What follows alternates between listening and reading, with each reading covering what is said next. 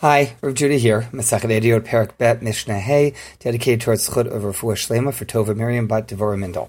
Now, having mentioned in the prior Mishnah that Rabbi Yishmael taught three things, we now have three things that Rabbi Yishmael eh, kind of did not teach words, the cases came to him, and he said, "I don't." Um, he wasn't responding, and then was nudged along to respond. Three cases came before Rabbi Yishmael. V'lo amar behem lo iser v'lo heter. He didn't respond. He didn't say permitted or forbidden.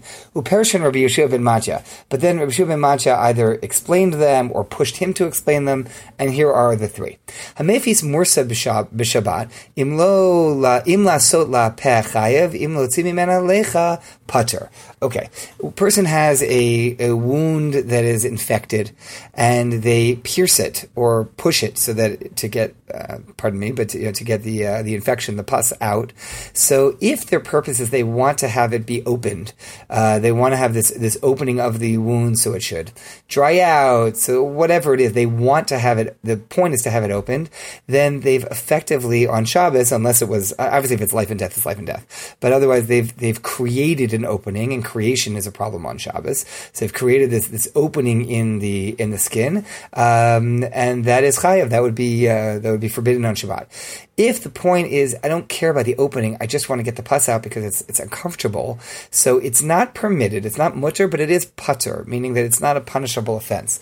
Because although the person did create an opening, we have an issue with uh, the sort of like surgical procedure, however, they didn't create the opening for the sake of the opening. It simply was a byproduct of trying to get something out, and so it's not permitted to do lechatchila as an ideal. However, once done, the person would not have to bring a korban or you know be subject to any penalties for having done so on purpose with warnings, etc.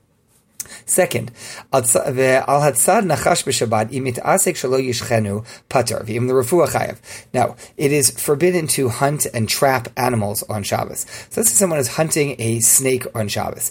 If the reason they're hunting, says the Mishnah, is that they're afraid the snake's going to bite them, they're not hunting because they want to have a pet snake. They're, or they, they want the snake. They just, they don't want to get hurt. So again, it's not permitted.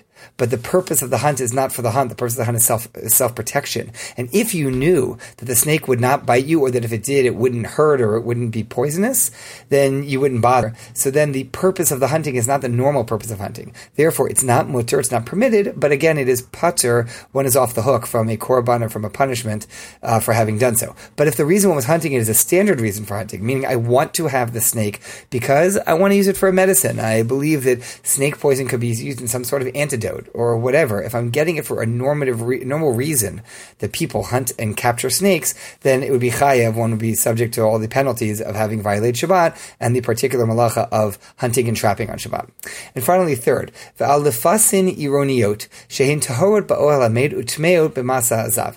So the fasin ironiot, this gets back to things we talked about in earlier Mishnah, are a certain kind of clay creation. You take you take clay for earthenware, you make it into a hollow ball, and then you dry it out and put it in the kiln. And then afterwards, you could slice it in half and make two cereal bowls out of it or something along those lines.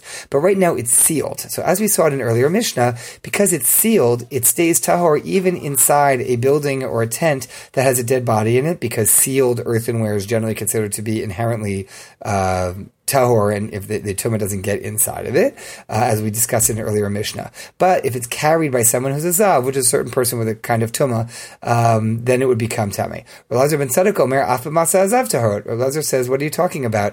If it's tahor in the tent with the body, it's also tahor uh, if it is being carried by a zav. Why because it has not yet been finished. In other words, it's, it's most of the way there. But in order for something to be subject to tuma, and this is a rule, to be subject to tuma, it has to be useful. Right Right now, it is a clay ball a hollow clay ball, it's not really useful for anything. It's not finished and useful, usable until it gets sliced in half into two cereal bowls. So at this point, says Rabbi Lazar ben Tzadok, it's still tahor, no matter who carries it, because it's not yet a kli, it's not yet something usable until it gets sliced in half.